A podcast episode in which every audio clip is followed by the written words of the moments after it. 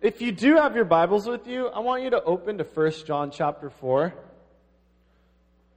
There is a John in the Bible that's part of the Gospels, but then there's a 1 John that's towards the end of it. It's written by the same guy who's the apostle of it. And I just want to take even a moment to acknowledge that we're going to enter into a new sermon series on Sunday mornings for the next 11 or so weeks, kind of through Thanksgiving and the Christmas season, um, where we're going to talk about actually a subject I've never talked about up front in detail. It's not something that always gets talked about, even though it should.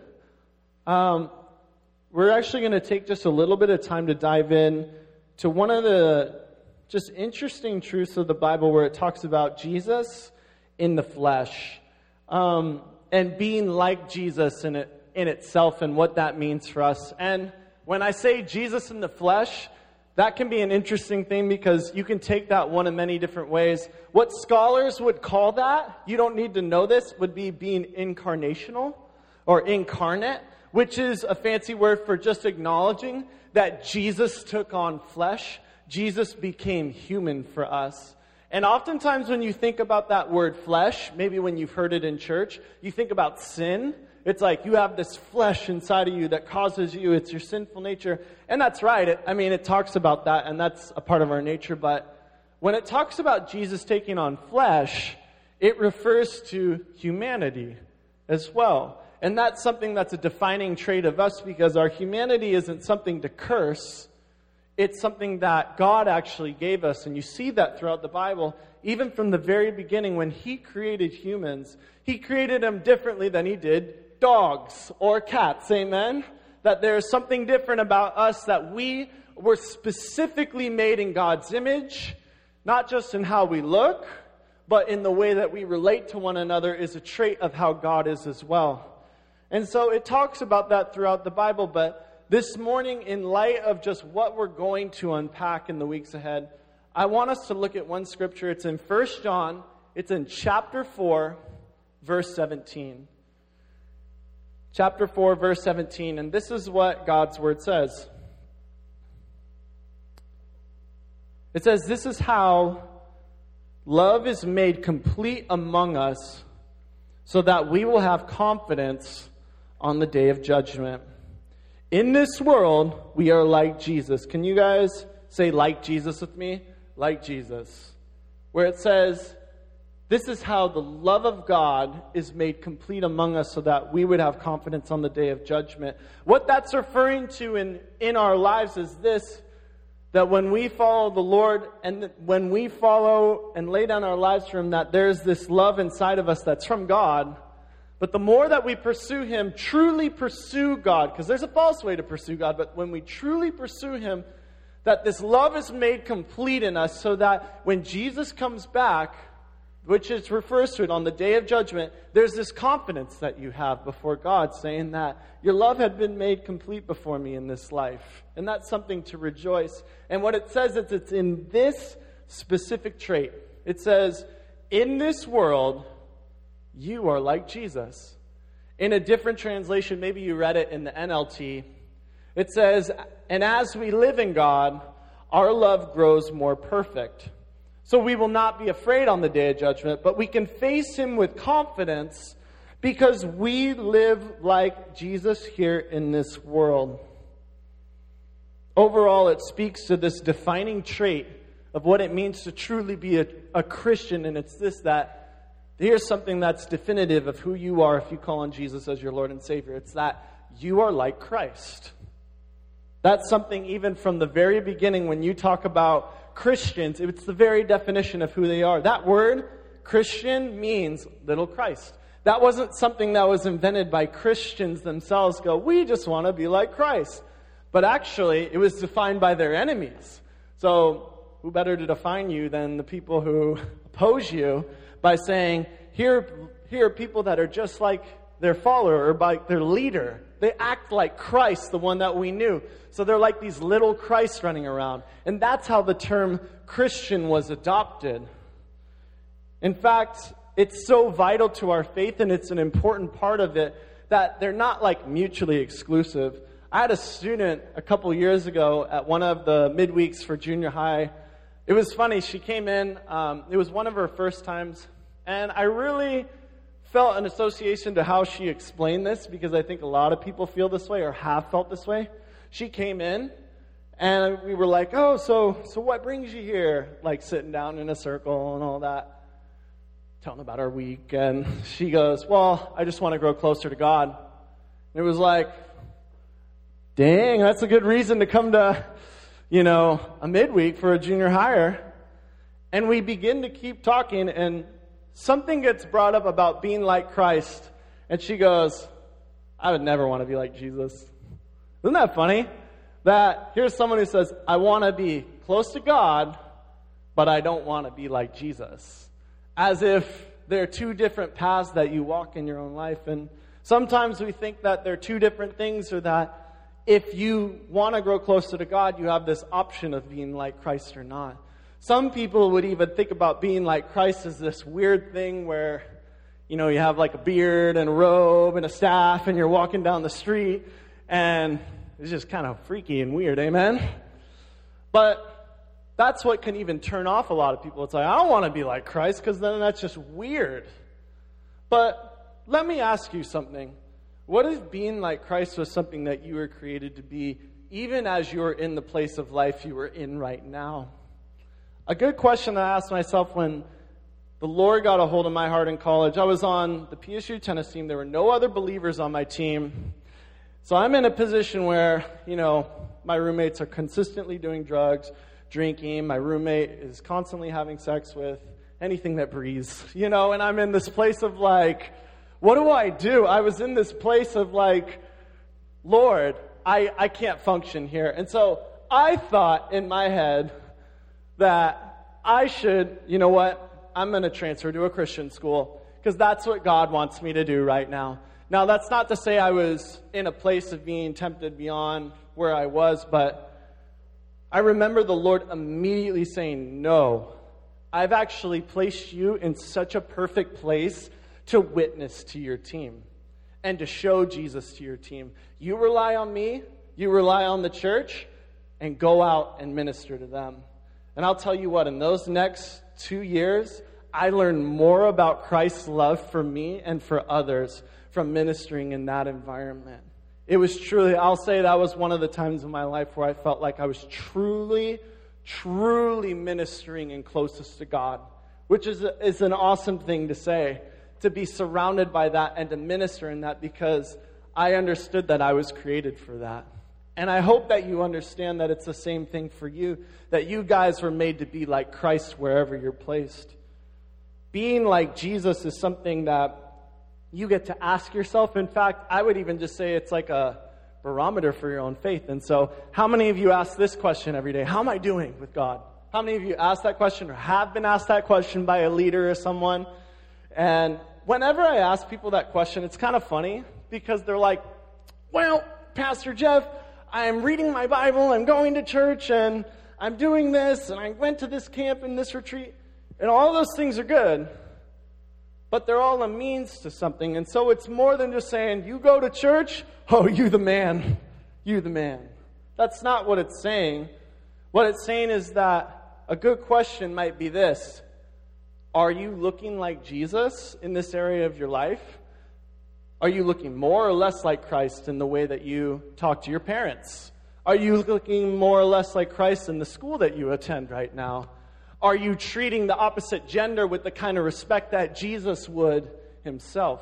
Those are the kind of questions you get to ask and even get to measure and see, well, this is how I'm doing with the Lord right now. It's a good way to measure how you're doing with your own faith and where you need to go. That's the question I would ask myself is, well, if Jesus were a college tennis player at PSU, living in these dorms, what would he be like? I hope he'd be like me. And the question I want to ask you is this if Jesus was a freshman at your school, in your life with your family, what would he look like? Jesus was a senior at your school, on your team that you're on, part of the club that you're in, with your life, what would he look like? And you want to know what Jesus would say? He says, That's you. That's why I created you the way I made you. You know, being like Jesus is more recognizing who you are, not just necessarily the things that you do. Because how many, can I just ask you guys a question? You can be honest. How many of you have ever heard the term that you're supposed to be like Jesus? Don't be shy. Yeah, a lot of people in the room have heard this. This is a term that's often used, and rightfully so. It's a big part of who you are. But sometimes, sometimes, everybody say sometimes, sometimes you hear that and you think, well, I need to do this, I need to do this, and I need to do this in order to be Christ like. Or I need to look a certain way in order to be like Christ. Or, you know, you like, oh, I got it. Jesus was perfect, so I need to be perfect. Mind blown, game over. But actually, it's funny because Jesus came to earth because you were not perfect. So that's the one way that we're not like Christ. But in the other ways, in our humility, in our love, in the way that we serve, we are like Christ. And you know, being like Jesus is less about than just looking the part, and it's more recognizing that Christ dwells within you. Did you know that if you call on Jesus as your Lord and Savior, that it says that God literally dwells within you? And people recognize that about you and they see that about your own life. And when you grow closer to God, God is made more evident in your life people will recognize that. Every time a person recognizes and you call on Jesus as your Lord and Savior, you're saying that you belong to Christ, and the world will look at you and say, Well, if you're a Christian, you must represent Christ. And then that's when they begin to watch your life. That's something that we bear. That's not a cross to bear. That's an anointing and a blessing that we get to walk on all over in our lives. Did you know that? That all of you have this blessing and this beautiful responsibility upon you to be like Christ in what you do. Once again, it's not about how perfect you are, but it's in the way that you carry yourself that you can show Christ or not. In fact, it's bigger than just doing the right things because did you know that you can go to church your entire life and not be like Jesus? Did you know that you can memorize the scriptures and do all the right things and not be like Jesus in the process? In fact, I would say this Jesus would speak and interact with people who were like that, and he would call them Pharisees. They were people who did all of the right things. They checked off all of the religious boxes of their day, and yet it was more about them and them looking good to the world rather than showing who God was to the people around them. We're not called to be Pharisees. We're called to be like Christ. Amen. It's a big part of who we are. And understanding that for yourself is so vital to your faith. It's about being present in the world and loving the world the same way that Jesus did with the same power that he did. And I think coming up here and saying that you need to be like Christ automatically means we need to talk about how was Christ like that to the world around us. Not just about the things that we do, but if we're going to be like Christ, we should probably talk about how Christ was to the world and why, how important it was taking on flesh. So I want to tell you guys this. I want to tell you a true story about God. There was a day in this world that still exists around the world today in people's lives where God is this distant deity. They look at the world around them and they acknowledge that there is some form of creator around us. They look at the world and they say, there is absolutely no way this was all by chance. There is someone who's in charge of this. In fact, something interesting about America, because I think America gets a lot of, you know, criticism for being like, oh, it's so ungodly. There are no Christians or any beliefs there. Did you know that 9 out of 10 Americans believe there's some form of a creator in the world? They may be confused about understanding that it's Jesus, but there's a belief and there's a, there's a seeking that's happening there, whether they have found it or not. So in this world, think about this for a minute. There was a day in which you could acknowledge that God existed, but I mean, trying to understand God without any information is a pretty tough thing, amen? It's hard enough understanding yourselves, amen? Amen? Anyone? Bueller? It's hard enough to understand it, so you look at this world around you and you go, I don't understand, so what, you, what, what starts to happen is this because you can't understand the information, you start to say, well, I'm going to assume God's a certain way like this. Or I'm going to make God kind of the way that I want to make him. Because that suits me, and that means I'm obedient because God's like me. And so, what does God do in response to that? Here is the Son of God in heaven, glorified, and his solution was this He took on flesh and he came down to this world and he became human. What are we? We're human beings, you know? Now, Jesus became a human God wanted us to be able to relate to Him. He not only came down from heaven to save us, but did you know that God came down from heaven to reveal what He was like? And what better way for God to reveal what He's like than in human form? Amen? Be tough to understand God if He came down as a cat. Amen? Came down as a human being.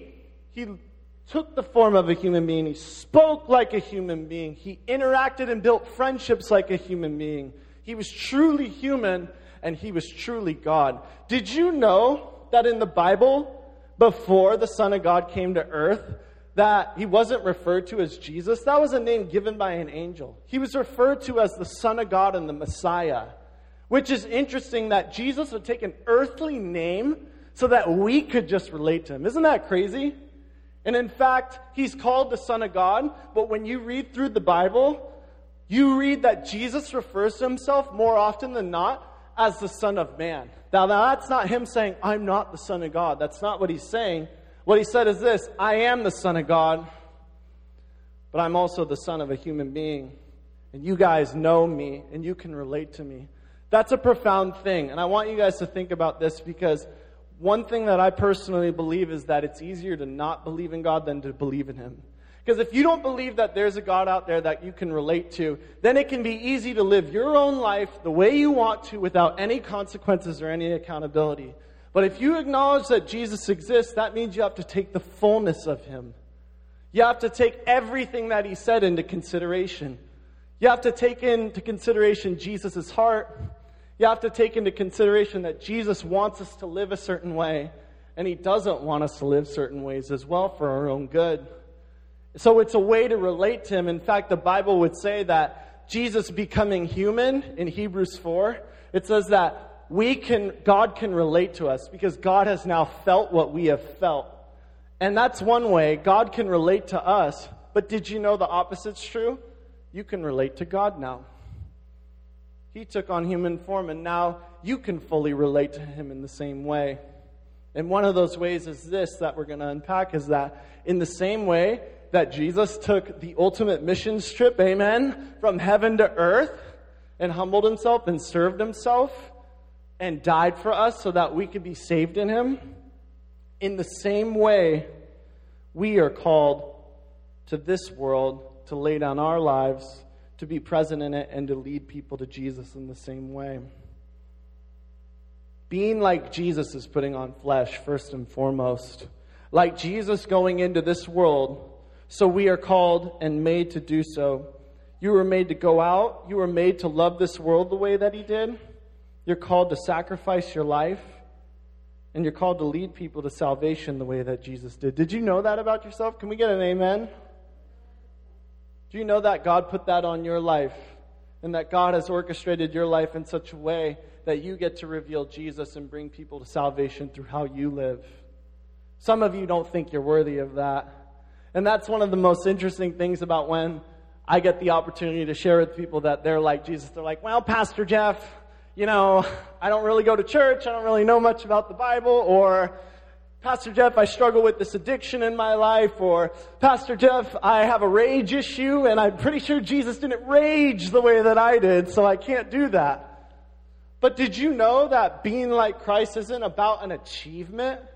It's not a level that you reach in your faith, like now I can be like Christ. But being like Jesus is a mindset that you get to live in every day of your life, no matter where you find yourself in your faith. In fact, it's interesting because Jesus, when speaking to his disciples at the Last Supper, the night before he was crucified, and I want you to think about this the night before those same disciples would desert him, they would fail him, and Jesus would show grace to them, he would say this As you sent me into the world, I have sent them into the world. He's praying to the Father, and he, he says this. I don't want you guys to miss this. He says, Father in heaven, in the same way you sent me from heaven to earth, the same way you gave me flesh, the same way you sent me to die for this world and to live for it, that is the same way that Jesus sends every single one of us into our daily lives. We die for the world, but we live for it too. Amen? This world, say what you want about it, Jesus loves it, and we get to love it the same way. A powerful prayer is to say, God, give me your heart for the people around me. Because God has called us to this place to love it and to lay down our lives for it. And I would even say, as far as this is so vital to your faith, if you're in a place of wondering what is next in your faith, this is it. It's not just receiving from God your whole life, but it's giving the same way that He did. In fact, receiving from God is a sign that He wants to give something through you. Amen? You know, one of the things is that you could go to church your whole life, you could come in here, you can listen to the sermons, and this is great, might I remind you. We are called to receive from the Lord our entire lives and be a part of this. But if you think, you know, I'm just going to receive and I'm not going to do anything beyond this, you're going to miss out on the whole purpose of your life and what God wants to do through you. Because God was called us to the world to love in that same thing that we receive. Every one of you in this room, did you know that? You're not a bench warmer in here. How many of you have ever played a sport in this room and you like never started? You never played? You know what I mean? I played basketball. Good God, help us. I played basketball in third grade, and it was like a church league. I had never played basketball before. I was like terrible. I couldn't dribble the ball. I was a baseball player, and so my parents made me because they knew someone in the league. And like the coaches were really nice. They're like, you know what? Like, we need someone to take care of the bench and to hold the towels for everyone else, and you're the guy for it. And it's like, ah, so game after game after game throughout the winter and the spring. I scored one point all year on a free throw. on the man, you know? But eventually, when you're sitting there, and maybe you've kind of been in the same situation where you're just sitting there and not doing anything and watching people work, you go, I'm not really needed here. Maybe they don't really care about me too much as a player because I'm sure they're looking for someone better and they would rather have someone better in my spot than me. How many of you have ever been in a place like that? Now, let me ask you something. How many of you have been in another place where you were a key part of the success of a certain team? And it was like the coaches were working with you. They were consistently pouring out into you, and you were receiving it. You weren't just like, ha ha, I'm the favorite on the team, but you were receiving it because you wanted to win and you wanted to move forward. And you said, I know that my part on this team is a key part of the whole team winning. Did you know you're a key part in God's kingdom? You're not a bench warmer in the Lord's eyes. And when it comes to calling others, it can be easy to look at other people and go, yeah, well, look how much better they are. God's going to use them in major ways, and I'll hold his towel. I'll hold her towel. But God has called you to get in and to use you, and actually, God needs you. That's why He's placed you in the certain place in your lives that He's called you to do. Did you know that you can reach people with the gospel that I never could as a pastor? Did you know that you can reach people in your lives that your leaders and your parents could never reach because of the favor, because of the doors that have been open in your lives? I've been denied from schools before, but here are you in a place where you get to interact with students on a daily basis. That's not chance. That's God placing you in a place where you get to reveal the love of Jesus in the lives of people. And you know what? I would just say this as much. If you're someone in this room and you think, well, I, I haven't really seen Jesus work in my life, or I don't really even know, this is something to be like Jesus, you'll begin to see Jesus work among you. In fact, what the Bible would even say is make every effort to live in peace with everyone and to be holy. And I want us to pause there because to be holy means to be like God. And then it says this Without holiness, no one will see the Lord. Without this holiness, without this pursuit, without being like Christ, no one's going to see God around us. I can't tell you how many times in my life I've been in a place where I've looked at a community of people Or I've looked at a group of people and it's like, man, God is just not here. Where are you, God? And God just gently says, whenever you're ready, whenever you're ready, I'll show myself if you're willing. See, what if God wanted to show himself through you first and through your faithful step first? I had a couple years ago. How many of you guys went to Dunes for winter camp? Maybe you were like in junior high or whatever. I'm sorry, you know? But I remember I was a counselor there for some high school dudes. Um, and one of the things that had happened to me, I was still in college and I had had a, uh, a wrist injury from tennis that had caused just major tendonitis and a tear that was in my wrist. And so one of the things happened that even just like carrying boxes, it just hurt so bad. And I had to wear like this cast and tape it up. And every time I would play tennis, I would have to use like a half roll of athletic tape just to get it sturdy enough. And I had people pray for it here and there and stuff. And nothing really ever seemed to happen. It only seemed to get worse. And I thought I was going to either have surgery or just be something that would just kind of remain for the rest of my life. And so I remember we were there at winter camp. And my dudes, the high school dudes that were in my cabin, all of a sudden felt this prompting to pray for me. And they said, We want to pray for your wrist that it gets healed right now. And so they lay their hands on my wrist, they pray over me, and all of a sudden I just feel this warmth come over my wrist. It was like extremely hot. It was like I stuck my hand like in an oven or a microwave. It just got really hot, and all of a sudden it felt better. And I remember just thinking in the moment, well, maybe I'm just over exaggerating. How many of you that's happened where like something's happened, like a prophetic word or a miracle, and immediately it's like the inner skeptic comes out of you like, well, maybe I'm just a little emotional, but never since that day have I ever had to tape my wrist for anything, including sports. Truly a miracle of God. But I want you to think about this for one minute, about those dudes for a minute, because it was in their power to step out and go, all right, God, we're going to pray for this person, and we're going to be like Jesus to him, and God worked among them. So, what if this would have happened? What if, because they were like, nah, we don't want to pray, what if it doesn't happen? You know, the whole 10 excuses that come when God prompts us in something, and they just decided to not pray, and they turn back into worship and they go, Lord, we want to see you work. God, we want to see you work. What if seeing God work amongst us was a matter of faith in our own hands, not just waiting back and waiting for God to do something? What if God wanted to take our inch and show us a mile? The other side of it that I love in the first verse when it talks about love being made complete is this. Imagine after that miracle, imagine praying for someone to get healed in the power of the Holy Spirit and seeing it right there. Imagine if someone walked up to those dudes and said, God doesn't exist. Oh, yeah, you have all those questions? Oh, yeah, they're all doubts. Could you imagine they'd be like, no, I'm pretty sure God exists because his Bible says that he heals people if you pray, and that just happened.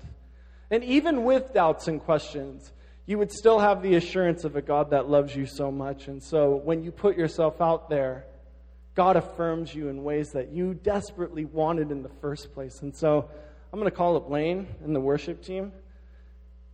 I'm actually going to ask us to do something. I'm going to ask you guys to put down your Bibles, your phones, your whatevers. I'm going to ask you guys to stand up and come forward. We're going to close together in worship, but I just want us to come forward first before we respond. And there's something that I want us to do.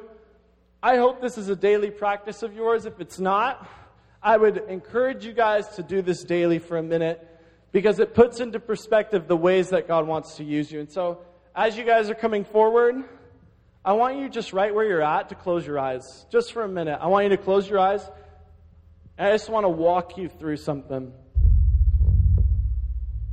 Right where you're at, I want you to close your eyes. Don't look at your neighbors or anything like that. But I want you just to imagine something for a minute. I want you to imagine the friends that are around you in your life. I want you to put yourself in their shoes for a minute. Maybe it's putting yourself in the shoes of your siblings, of your parents, friends at school. Maybe it's those friends you can't stand. Maybe they're not friends. Maybe they're people that are really causing you a lot of annoyance and hurt in your own heart. I just want you to I want you to think about this for a minute. Imagine being them for a minute. I want you to think about that. they acknowledge that there's a God that's far off, but they have no idea what God is like. They've never heard of Jesus, or maybe they have a context of Jesus where they've heard some things, but maybe they've heard the wrong things. Maybe they had a friend who was a Christian in their lives that didn't show Jesus, and so they think Jesus is something bad or not what he says he is or false. Maybe they've learned about Jesus through something that, like social media or through school.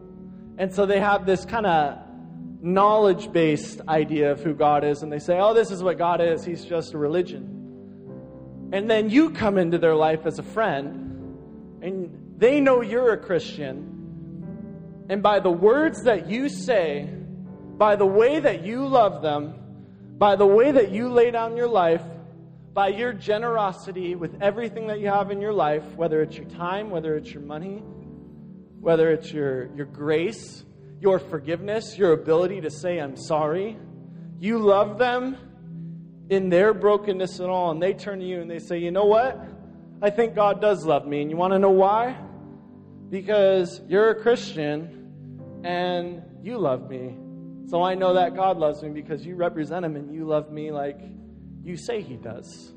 What if you were called to that in your life?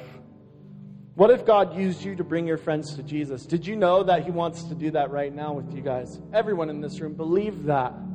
You have that power. You have that place and authority with people in your life to begin building those relationships and reaching out.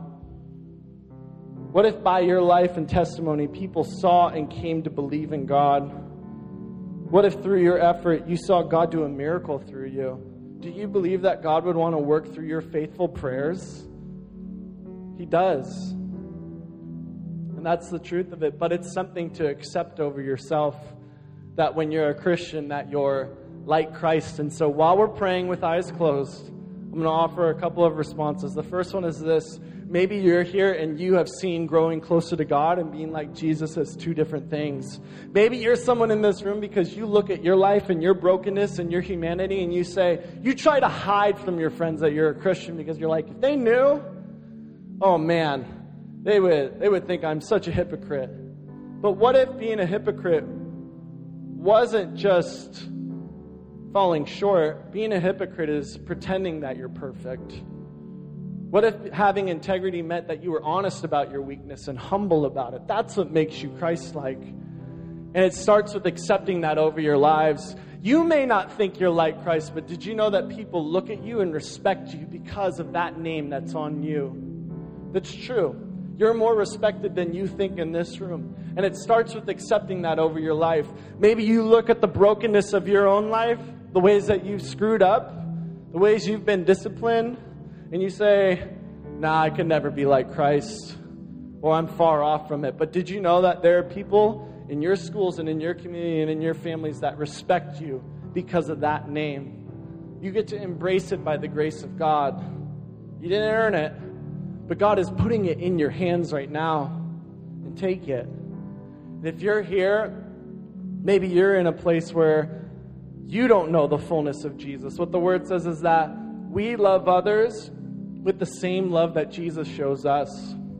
That you can't go out and be like Jesus and love others if you don't know how much He loves you. And so, if you're here and you need to receive the love of Jesus, Maybe you're a Christian, but you, you've been denying God an opportunity to forgive you because we can't forgive ourselves.